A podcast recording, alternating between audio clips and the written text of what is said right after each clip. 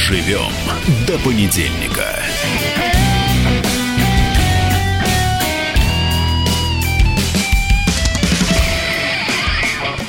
Всем доброе утро. В эфире «Доживем до понедельника». С вами я, Тина Канделаки. И сегодня у меня в гостях министр здравоохранения Российской Федерации Вероника Игоревна Скворцова. Здравствуйте, Вероника Игоревна. Доброе утро. Я веду утреннюю программу с Максимом Шевченко по понедельникам, и мне очень часто приходят вопросы по поводу системы здравоохранения. Я к вам обратилась с запросом, вы ответили согласием, за что вам большое спасибо. И сегодня в эфире радио «Комсомольская правда» можем с вами поговорить о здоровье наших граждан. Начну с самого обычного вопроса. Скажите, пожалуйста, когда вы сами в последний раз обращались к врачам, где и как это было? Я ежегодно прохожу диспансеризацию. Угу. Поэтому вот в мае месяце я проходила диспансеризацию полностью по регламенту, который сейчас предлагается каждому россиянину. Это по О М С вы имеете в виду? Это по, да, медицинскому страхованию.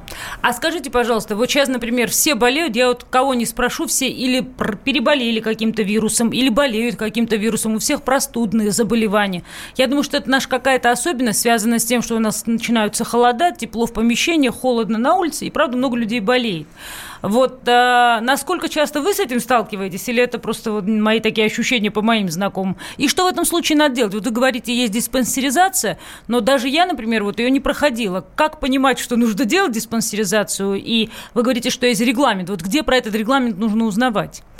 Но вообще достаточно широко мы проинформировали все и субъекты Российской Федерации. Во всех поликлиниках должны висеть плакаты, где, соответственно, перечень того, что, на что имеет право человек, обозначено. Значит, диспансеризация, вообще профилактический осмотр комплексный, каждый человек в России имеет право получать бесплатно каждый год. И дети ежегодно, и взрослые. Но, кроме того, углубленное обследование, которое мы называем диспансеризацией, куда входят и онкологические скрининги на семь онкологических заболеваний, и скрининги на туберкулез, и ну, разные дополнительные методы исследований. Их человек от восемнадцати до сорока лет может проходить раз в три года, а с сорока лет тоже ежегодно. И а, все это по О М С? Ты просто приходишь это, в поликлинику? Это все по О М С. Более того, для того, чтобы э, вот эти деньги на профилактические осмотры не размывались в общей как бы первичной помощи, с две тысячи девятнадцатого года мы их выделили в отдельный тариф, угу. И сейчас уже они составляют около сорок процентов от э, общего как бы подушевого финансового норматива на первичное звено, на каждого гражданина. Поэтому это позволяет ну, сделать все, что нужно. Первый этап – это скрининг на выявление каких-то отклонений, и в том случае, если они выявлены, то человека направляют на второй этап, а второй этап – это уже углубленное исследование, которое включает и К Т, и М Р Т, и эндоскопию, и достаточно сложное лабораторное исследование. И это все первичное звено? Это все первичное звено. Причем мы проанализировали, насколько активно бесплатно делается компьютерная магнитно-резонансная томография, и для того, чтобы не было здесь каких-то ограничений со следующего года, с двадцатого, и сложные методы исследования выносим в отдельный тариф. Для этого дополнительные ресурсы пришли в О М С, это не одни и те же ресурсы, а дополнительно шестнадцать миллиардов рублей пришло для того, чтобы увеличить по себестоимости необходимое количество исследований. То есть вот, уважаемые граждане, все, кто нас слышит и слушает, вот для меня, например, я много говорила в эфире, много раз, например, было абсолютным откровением столкновение с медициной. Мы сегодня поговорим, насколько оно разное в России, разное за рубежом, есть свои плюсы, есть свои минусы. Но вот, например, я до встречи с вами переговорила со своим врачом из отдела заболеваний уха Н К Ц О, вот это прямо здесь же, рядом на Ленинградке, Шамиль Ахмедов, вот врач, доктор, я у него много лет лечусь. есть я говорю, доктор, вот вы меня спасли, например, у меня был отит тяжелейший, я каждый год все время вот малейший сквозняк заболеваю.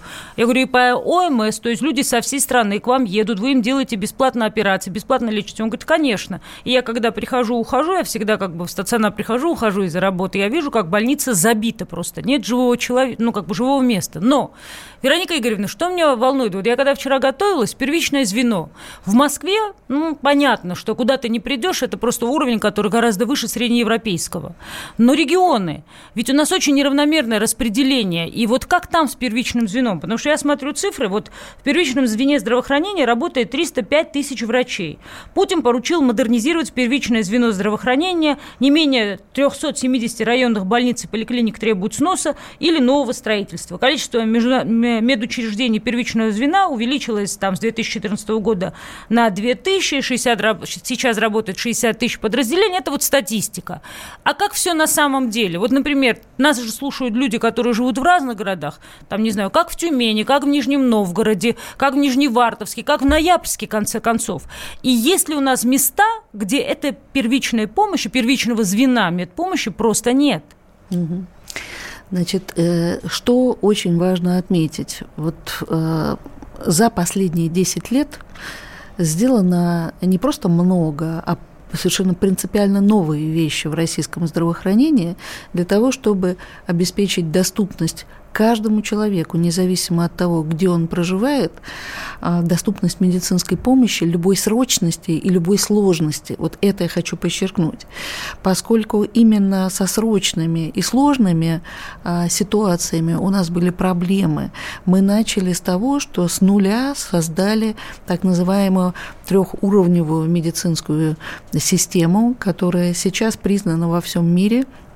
Она называется русской моделью, и многие страны с обширной территорией сейчас используют нашу эту трехуровневую модель. Мы с нуля создали второй уровень системы, это так называемые межрайонные, межмуниципальные центры для спасения жизни человека при жизнеугрожающих состояниях. Инсульты, инфаркты миокарда, сложные комбинированные травмы, коматозные состояния.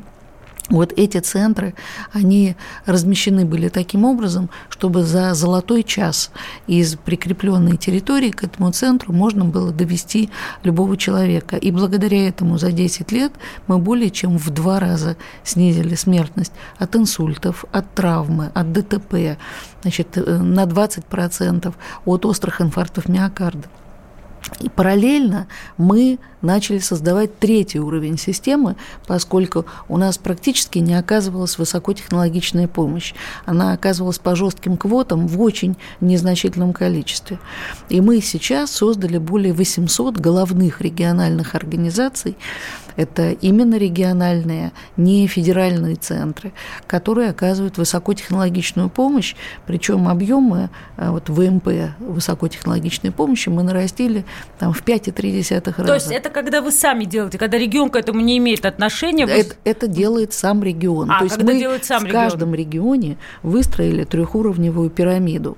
И вот второй уровень – это экстренная специализированная помощь, третий уровень – высокотехнологичная. Но сложнее всего на самом деле модернизировать именно первичное звено. Первичное звено максимально приближенное к месту жительства или к месту работы человека. Почему? Потому что, как вы сказали, это более шестьдесят тысяч объектов, которые распределены по всей территории страны. Неравномерно. Неравномерно, потому что разная плотность населения и проходят очень непростые миграционные, социальные, демографические изменения, меняется распределение. распределение населения по территории страны. Ну, плюс специалисты, плюс их зарплаты, плюс их желание работать. Плюс э, большинство из этих первичных э, объектов было выстроено более семьдесят лет назад. Это был как бы пик после Великой Отечественной войны, когда в конце сороковых, в пятидесятые годы строили первичное звено. И потом... чуть-чуть достраивали в семидесятые годы. То есть, когда мы говорим, что они находятся в, состо... в состоянии необходимой реконструкции, то есть мы имеем в виду, что вот, вот эти именно медучреждения...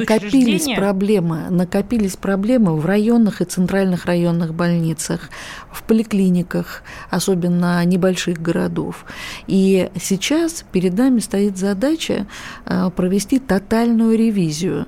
То есть по... Как вы это делаете? Вот мы начали этим заниматься на самом деле в две тысячи четырнадцатом году. И с две тысячи четырнадцатого по две тысячи шестнадцатый год впервые с советского периода полностью обновили все требования к размещению первичной инфраструктуры здравоохранения. То есть регламенты созданы, сделали... по которым... полностью. И в две тысячи пятнадцатом году мы создали автоматизированную геоинформационную систему для помощи регионам, поскольку она автоматизированно считает время доставки пациента из любого населенного пункта в любую медицинскую организацию. И мы послойно на геоинформационной этой программе нанесли на карту каждого региона в любом масштабе не только все сто пятьдесят шесть тысяч населенных пунктов, но и все медицинские организации. И вывели паспорта этих медицинских организаций. Вот механизмы созданы. Нам удалось благодаря этому прекратить разрушение сельской медицины. Вот если посмотреть период с двухтысячного года по две тысячи четырнадцатый год, было почти пять тысяч закрыто ФАПов и амбулаторий сельских. Вероника Игоревна, прерву вас на этой минуте. У нас реклама на радио «Комсомольская правда». Мужчина и женщина. На каждый вопрос свое мнение. Говори, говори, что ты...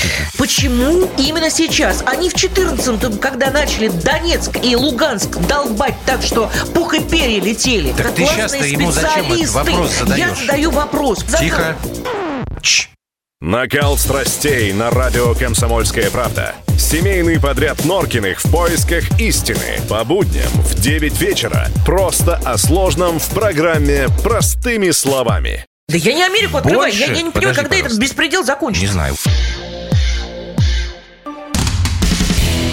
Доживем до понедельника.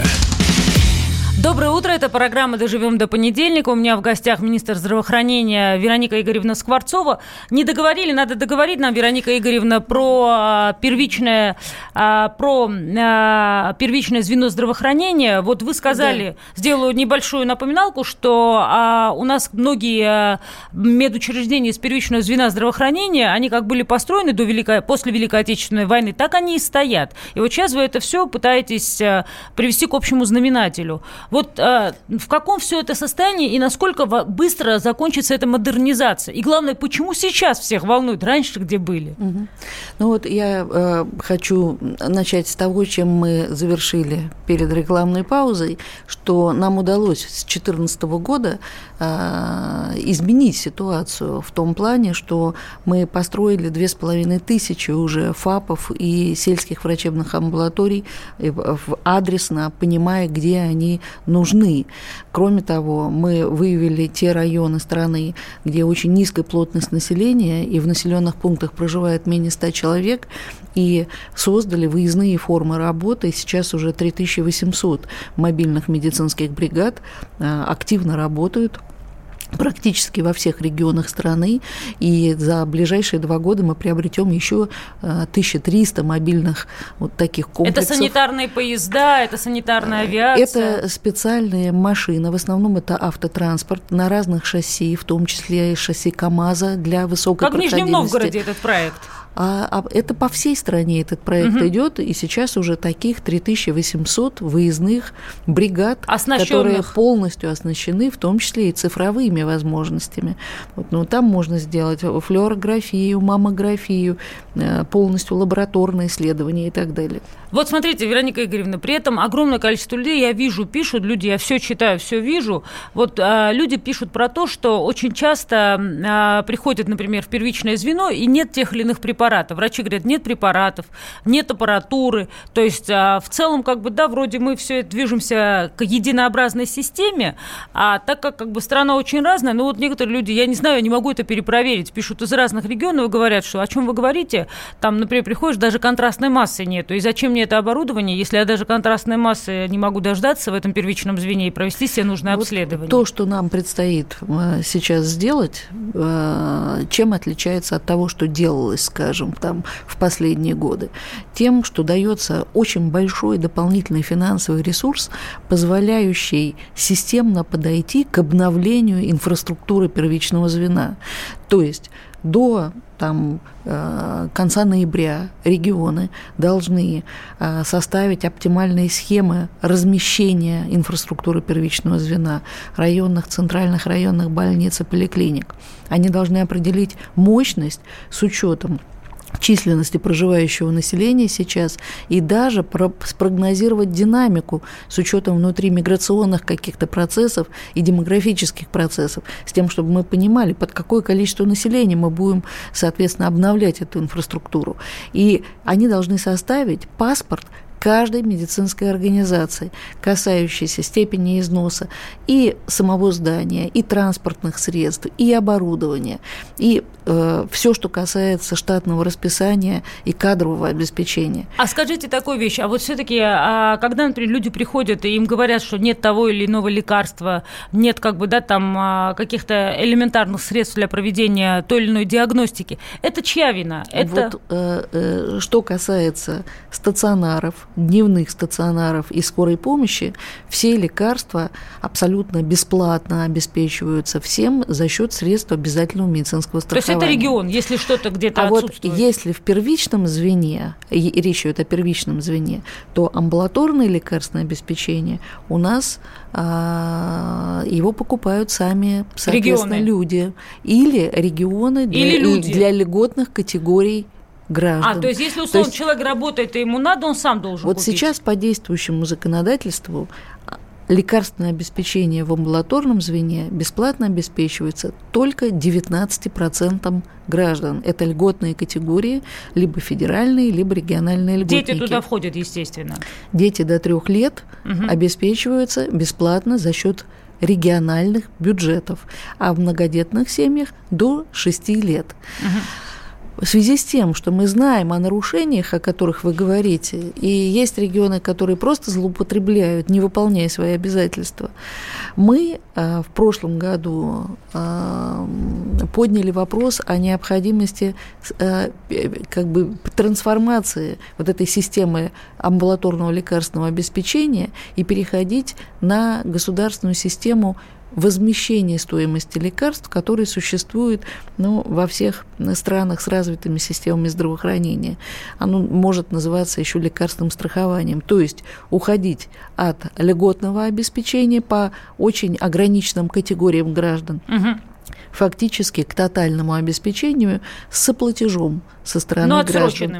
Вот э, мы надеемся, что в течение двух-трех лет мы на эту систему перейдем. Я почему спрашиваю? Потому что вот э, несмотря на ОМС, э, все-таки я регулярно слышу призывы: давайте соберем деньги и поможем этому ребенку, давайте соберем деньги и поможем тому ребенку. И у меня всегда возникает вопрос: если ОМС работает, почему мы все время собираем деньги на помощь детям? Вы знаете, ну, э, здесь объяснений несколько. На самом деле очень часто э, Значит, вот мы проверяем случаи сбора денег, и выясняется, что этому ребенку можно бесплатно оказать помощь, и это легко сделать даже не на федеральном уровне, а просто в региональном учреждении. Да нет информации, родители не знают? Или... Трудно сказать, либо есть заинтересанты, которые, как бы, предлагают услуги таким образом свои родителям. Есть благородные благотворительные фонды, которым мы очень благодарны за то, что они собирают деньги на то, что сейчас не входит в программу государственных гарантий. Скажем, там синдром бабочки у детей, когда невозможно дотронуться до кожи, она пузырится, угу. это э, генетический дефект. Это очень дорого стоит уход за такими больными. И вот здесь благотворительные фонды очень нам помогают. Угу. А есть банальные вещи, и мы видим, что э, существуют фактически группы, которые, для которых это становится бизнесом. Вот э, надо различать эти две истории. Скажите, пожалуйста, вот тоже не могу не спросить. В этом году были задержаны при получении фризиума несколько женщин. Вот как вы это можете прокомментировать? И я знаю, что, ну, все знают, что премьер-министр Российской Федерации Дмитрий Медведев распорядился выделить деньги на закупку иностранных лекарств для детей, которые болеют хроническими заболеваниями с болевым и судорожным синдромом. Вот как вообще Министерство здравоохранения реагирует на эти случаи, и как быстро мы сертифицируем подобные лекарства для того, чтобы не попадать в такие ситуации? Значит, здесь я могу сказать следующее. Российская регламентация, вообще регуляторика лекарственных препаратов одна из крупнейших и мощнейших в мире, наряду с американской и европейской. И шесть целых пять десятых миллиардов упаковок лекарств у нас в рынке находится ежегодно. И более того, мы сейчас в мире возглавляем фактически ну, как бы законодательную базу регуляторики, и наша признана одной из самых эффективных. Сертификация лекарств вы имеете в виду? Регистрация угу. лекарств, и с этим проблем нет, она у нас быстрая и очень четкая. Речь идет сейчас о незарегистрированных препаратах, препаратах, которые не поданы на регистрацию компаниями-производителями по разным причинам, не хотят, допустим, приходить на наш рынок. Для этих случаев мы законодательно выписали возможность завоза этих лекарств по очень как бы быстро получаемому разрешению. Вот в прошлом году за два с половиной дня в среднем, но не более пяти дней, такие разрешения давали. Исключением являются препараты из запрещенных как бы ограничительных перечней, наркотики и сильнодействующие препараты. Просто их привезти без разрешения через границу невозможно. Это нарушение уже не медицинское, а нарушение законодательства по э, внутренней безопасности и наркотикам. Но... Поэтому здесь, в данном случае, вот эти женщины, они две, два случая, и были арестованы. Но как для вы того, считаете, чтобы... их можно наказывать? Вы знаете, их не наказали и правильно сделали, потому что они как бы... решились на это от отчаяния и не могли по-другому организовать лечение своим детям. Именно поэтому было принято решение централизованно закупить эти препараты, не зарегистрированные uh-huh. у нас, через Московский эндокринный завод. Это наш держатель всех наркотических технологий. И вчера... мы первую партию получили. Всего э, мы провели большую работу с регионами. Сейчас чуть больше одиннадцать тысяч э, упаковок нам необходимо. А сколько всего детей нуждается в таких незарегистрированных лекарствах, знаете? Вот всего сейчас э, регионы нам передали список на пятьсот пятьдесят детей. Но угу. мы предполагаем, что кто-то может просто не знать об этом, и количество может несколько увеличиться. Поэтому мы с регионами открыли ну, фактически, как бы онлайн цифровую регистрацию э, всех детей, все будут обеспечены, кому это необходимо. И первая партия мы... закупок уже проведена? Она уже завезена вчера, угу. значит, на этой неделе до среды получит Москва, московские дети, и до конца недели по всей стране э, Московский эндокринный завод развезет этот препарат. Вы слушаете радио «Комсомольская правда». Это я, Тина Канделаки. У меня в гостях министр здравоохранения Вероника Игоревна Скворцова. После рекламы мы к вам вернемся. Все вопросы читаем. Доживем до понедельника.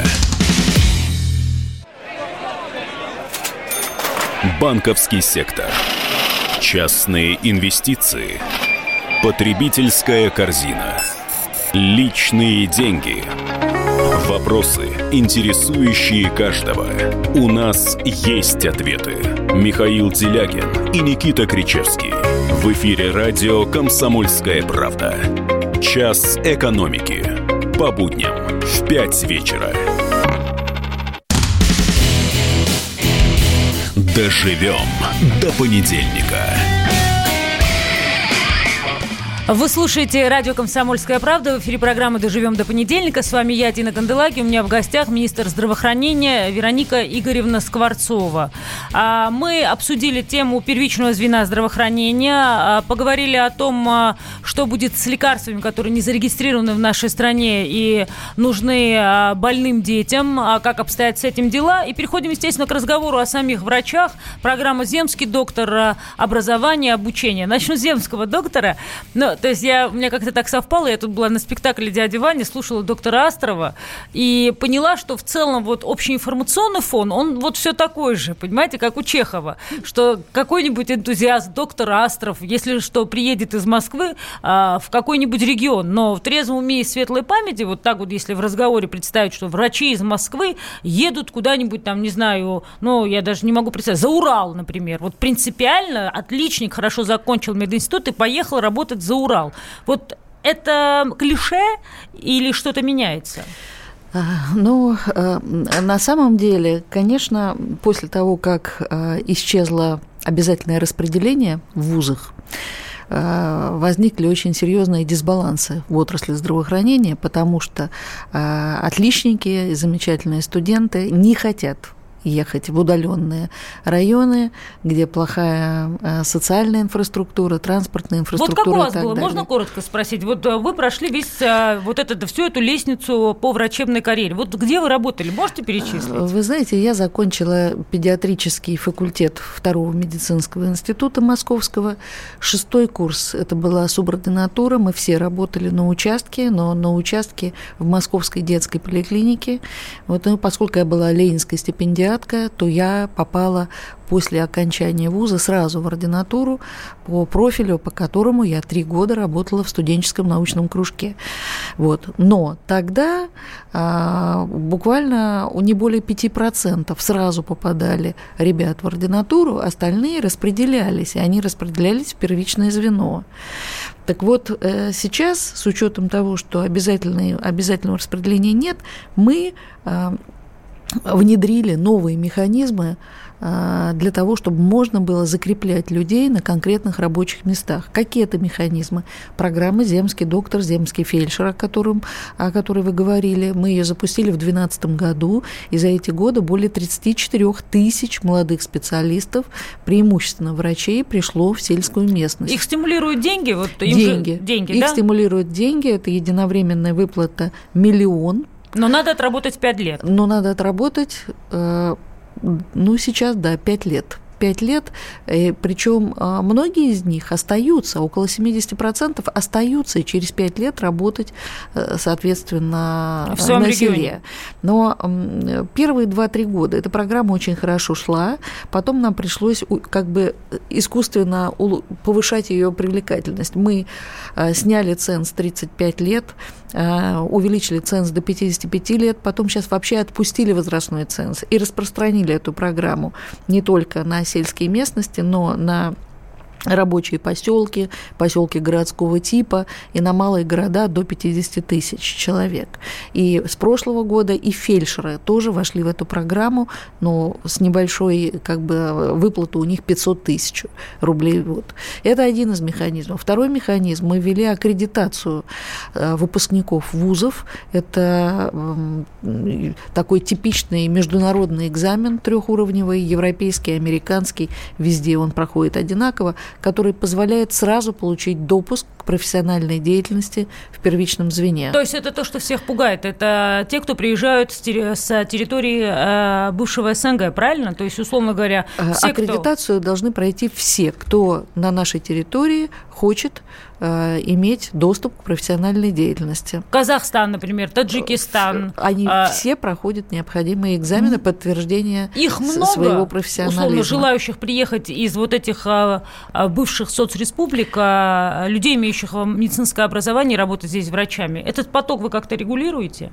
Но его регулирует Минтруд, поскольку это полномочия Минтруда, но мы обеспечиваем обязательный фильтр Угу. То есть профессиональный фильтр и пересдача экзаменов, и получение подтверждения сертификата – это то, что делает Минздрав. И есть еще один механизм, очень важный – это целевая подготовка. И нужно сказать, что сейчас уже половина бюджетных мест вузовских – это целевые места, а в ординатуре уже семьдесят три процента. Поэтому эффективность мы сумели повысить до девяносто процентов целевой подготовки. То есть люди заранее знают, куда они поедут учиться. И контракты, которые с ними заключены, они подразумевают очень жесткие обратные обязательства. А сколько специалистов вообще и каких специальностей не хватает? Есть такая статистика? Есть, конечно, мы это смотрим очень внимательно. Значит, вот дефицит с две тысячи семнадцатого года сократился врачей на десять тысяч. Был тридцать пять тысяч дефицит, стал двадцать пять тысяч. По среднему медицинскому персоналу сократился на двенадцать тысяч. Было сто сорок две тысячи дефицит, сейчас сто тридцать тысяч дефицит. Значит, какие специальности? В основном это, безусловно, первичное звено, о чем мы говорили. И мы радуемся того, что вот за последние там, три года у нас число участковых педиатров увеличилось на семь процентов, врачей общей практики на двадцать процентов. Мы этим занимаемся. У нас не хватало онкологов, мы увеличили за три года, за последние, на двадцать процентов, реаниматологов на восемь процентов и так далее. Как правило, дефицитные, самые сложные специальности. Значит, у нас параллельно с этим есть профицит в стационарах урологов, гинекологов, стоматологов и так далее. Поэтому почему это были более популярные специализации? Они были и более популярные, и позволяющие оказывать платные услуги, и таким образом зарплата. Дополнительно иметь финансовый Опять приток. Опять упираемся в зарплату. Вот я не могу вас про это не спросить, потому что, вы знаете, я с огромным количеством врачей, честно, вот я вчера провела прям работу, переговорила. Понятно, что большинство москвичей, с кем я говорила, они как раз, собственно говоря, и говорят про то, что есть и способ работать частно, ну, в частных клиниках подрабатывать и получать очень приличные деньги. Но есть и те, кто вот как раз оказываются в группе профицита и остаются без работы, и очень негативно вообще реагируют на а, все, о чем мы здесь говорим. Ну и регионы. Это огромное количество сообщений, которые приходят и говорят о том, что очень неровно регулируется. Вот давайте сейчас коротко объясним. То есть а, в медицине, как и а, в остальных сферах, будет, условно говоря, фиксированная часть зарплаты и бонусная. Какой фикс будет установлен по всей стране? От чего будет зависеть бонус? Угу. Как вообще вы собираетесь это строить? Значит, на самом деле проблема в том, что в середине двухтысячных годов законодательно была отменена отраслевая система оплаты труда. То есть все отдано на откуп работодателю. Системы оплаты нет, нет понятия «ставка», и нет понятия «нагрузка на одного, соответственно, работника».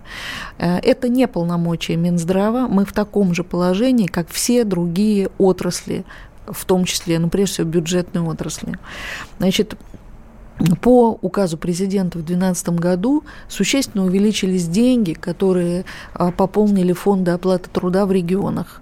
Действительно, если просчитать просто фонд оплаты труда на число работающих, то как бы средняя заработная плата с две тысячи двенадцатого года для врачей увеличилась на сто двадцать процентов, и это сейчас в среднем составляет уже вот показателям сегодняшнего дня семьдесят девять тысяч в среднем по стране. То есть вот когда говорят, у врача зарплата тридцать вот тысяч. Вот я хочу вот объяснить. Где они, эти врачи? Вот суть в том, что вот эти средние показатели, они существуют при наличии огромной дифференциации между уровнем зарплат, понимаете, даже у людей, которые имеют одну специальность и работают примерно на одной должности, и имеют одинаковый стаж и так далее. Значит, мы в две тысячи четырнадцатом году провели пилотные проекты в ряде регионов для того, чтобы определить, а какая должна быть оптимальная структура. И оказалось, что гарантированная часть заработной платы не должна быть ниже пятьдесят пять процентов. Она должна быть пятьдесят пять - шестьдесят процентов. Это вот то, что вы в десяти субъектах провели, правильно? Мы провели в две тысячи четырнадцатом году. Значит, стимулирующие выплаты примерно тридцать процентов и компенсационные за особые сложные условия работы десять-пятнадцать процентов. сорок процентов.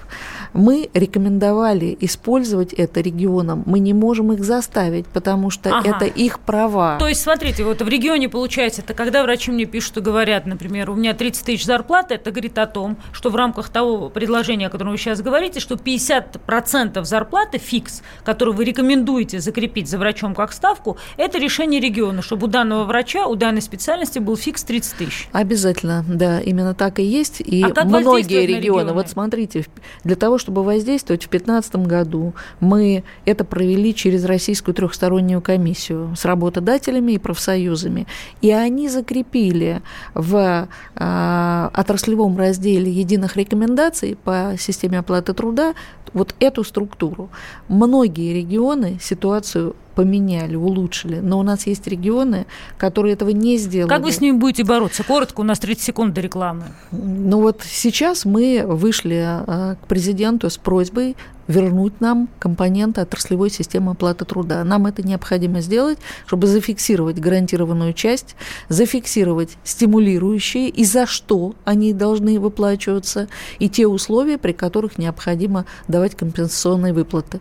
Спасибо вам большое. Вы слушаете радио «Комсомольскую правду». У меня в гостях Вероника Игоревна Скворцова, министр здравоохранения. После рекламы к вам сразу же вернемся. Лучше и сто раз услышать, и сто раз увидеть. Наш эфир на YouTube-канале «Радио Комсомольская правда». Для всех, кто любит по-разному. И ушами, и глазами. Доживем до понедельника. Доброе утро всем, кто в это понедельничное утро к нам подключился на радио «Комсомольская правда». Я Тина Канделаки, у меня в гостях министр здравоохранения Вероника Игоревна Скворцова. И переходим к последнему блоку вопросов. То, что называется «наболело». Ну, во-первых, по поводу ВИЧ не могу вас не спросить, потому что вот есть две проблемы, про которые мне говорили. Мне говорят, что очень много стало онкобольных по стране, что вот забиты, особенно на Кавказе, больницы. Я не знаю, это вот я проводила такой свой журналистский ресерч, но я не видела ни одну больницу, тем не менее. И по поводу ВИЧ. Говорят, что болезнь вернулась, и даже несмотря на то, что в современном мире, если диагностировать ее на ранней стадии, то, например, женщины в Америке, которые заразились ВИЧ и сразу получили помощь, теперь живут столько же, сколько женщины, которые никогда ВИЧ не болели. Но при этом якобы вспышка болезни в стране повторилась. Это так? У нас заболеваемость ВИЧ с начала двухтысячных годов неуклонно росла. росла, и, собственно, сейчас у нас зарегистрировано около девятьсот тысяч инфицированных ВИЧ. Получающих помощь? Значит, девятьсот тысяч зарегистрированных, из которых на лечении находится сейчас шестьдесят шесть процентов. Я хотела бы отметить, что еще четыре года назад лечение у нас получали бесплатное, я имею в виду, двадцать шесть процентов всего. И вот пошагово, здесь в чем проблема этих людей, они из разных социальных групп, необходимо э, обязательно э, как бы мотивировать к постоянному наблюдению, к диспансерному наблюдению. А почему они не мотивированы? Это они боятся? По разным причинам. Есть группы э, наркоманов, потому что главной причиной заражения в нашей стране очень много лет э, был инфузионный способ, инъекционный, то есть это ин, э, инъекционные наркоманы. Ну, то есть болезнь наркоманов. Сейчас ситуация, она изменилась, и на первое место вышли гетеросексуальные половые связи. И э, сейчас э, жены э, и как бы люди из благополучных семей иногда заболевают ВИЧ, поэтому другой контингент. Эти люди хотят и излечиваться, и долго жить, и э, поэтому сейчас у нас резко увеличилось число, которое реально диспансерно наблюдается. У нас есть возможность э, этим людям оказывать помощь. Вот шестьдесят шесть процентов на середину года, я надеюсь, что к концу года это будет уже семьдесят пять процентов, и мы на следующий год поставили для себя задачу девяносто процентов, так как рекомендуют Организации Объединенных Наций лечить. Скажите, вот был сериал «Звоните Ди Капри», вы, наверное, про него слышали. Это первая попытка российских кинематографистов экранизировать эту проблему русским языком для угу. российской аудитории. И он, конечно, вызвал шквал реакций, потому что мы никогда про это вслух не говорили. Вот как вы считаете, сегодня, когда это гетеросексуальные пары, когда это люди, которые хотят продолжать работу, все-таки насколько наше общество готово принимать людей, которые инфицированы ВИЧ? Потому что мы же абсолютно абсолютно себя ведем, ну, мягко говоря, необразованно. Думаю, что подавая руку или работая, или находясь в одном помещении с ВИЧ-инфицированным, мы воздушно-капельным путем заразимся. Что не так? Угу. Вот последние три года мы очень активно работаем с молодежью, и с старшеклассниками вузовской молодежи, и молодежи из техникумов, для того, чтобы разъяснять и как бы способы профилактики ВИЧ, и способы, каким образом можно заразиться. Вот через дружбу, через рукопожатие, через, ну, даже общее полотенце невозможно заразиться. Здесь либо это должен быть половой путь, либо через кровь заражение идет ВИЧ. И мы за три года вышли на показатель самой высокой в мире бесплатных скринингов на ВИЧ. То есть, То вот есть это люди, которые пришли провериться? Да, да, причем и анонимно можно у нас тестироваться бесплатно. Уже более тридцать миллионов человек в прошлом году прошли такое тестирование. Вот поэтому мы а сейчас... почему растет процент все-таки ВИЧ-инфицированных? Вот. Сейчас уже а, мы достигли результата за последние два года, что число новых случаев у нас больше не увеличивается. И я боюсь сглазить, но по предварительным данным вот девяти месяцев текущего года у нас снизилось число новых случаев ВИЧ.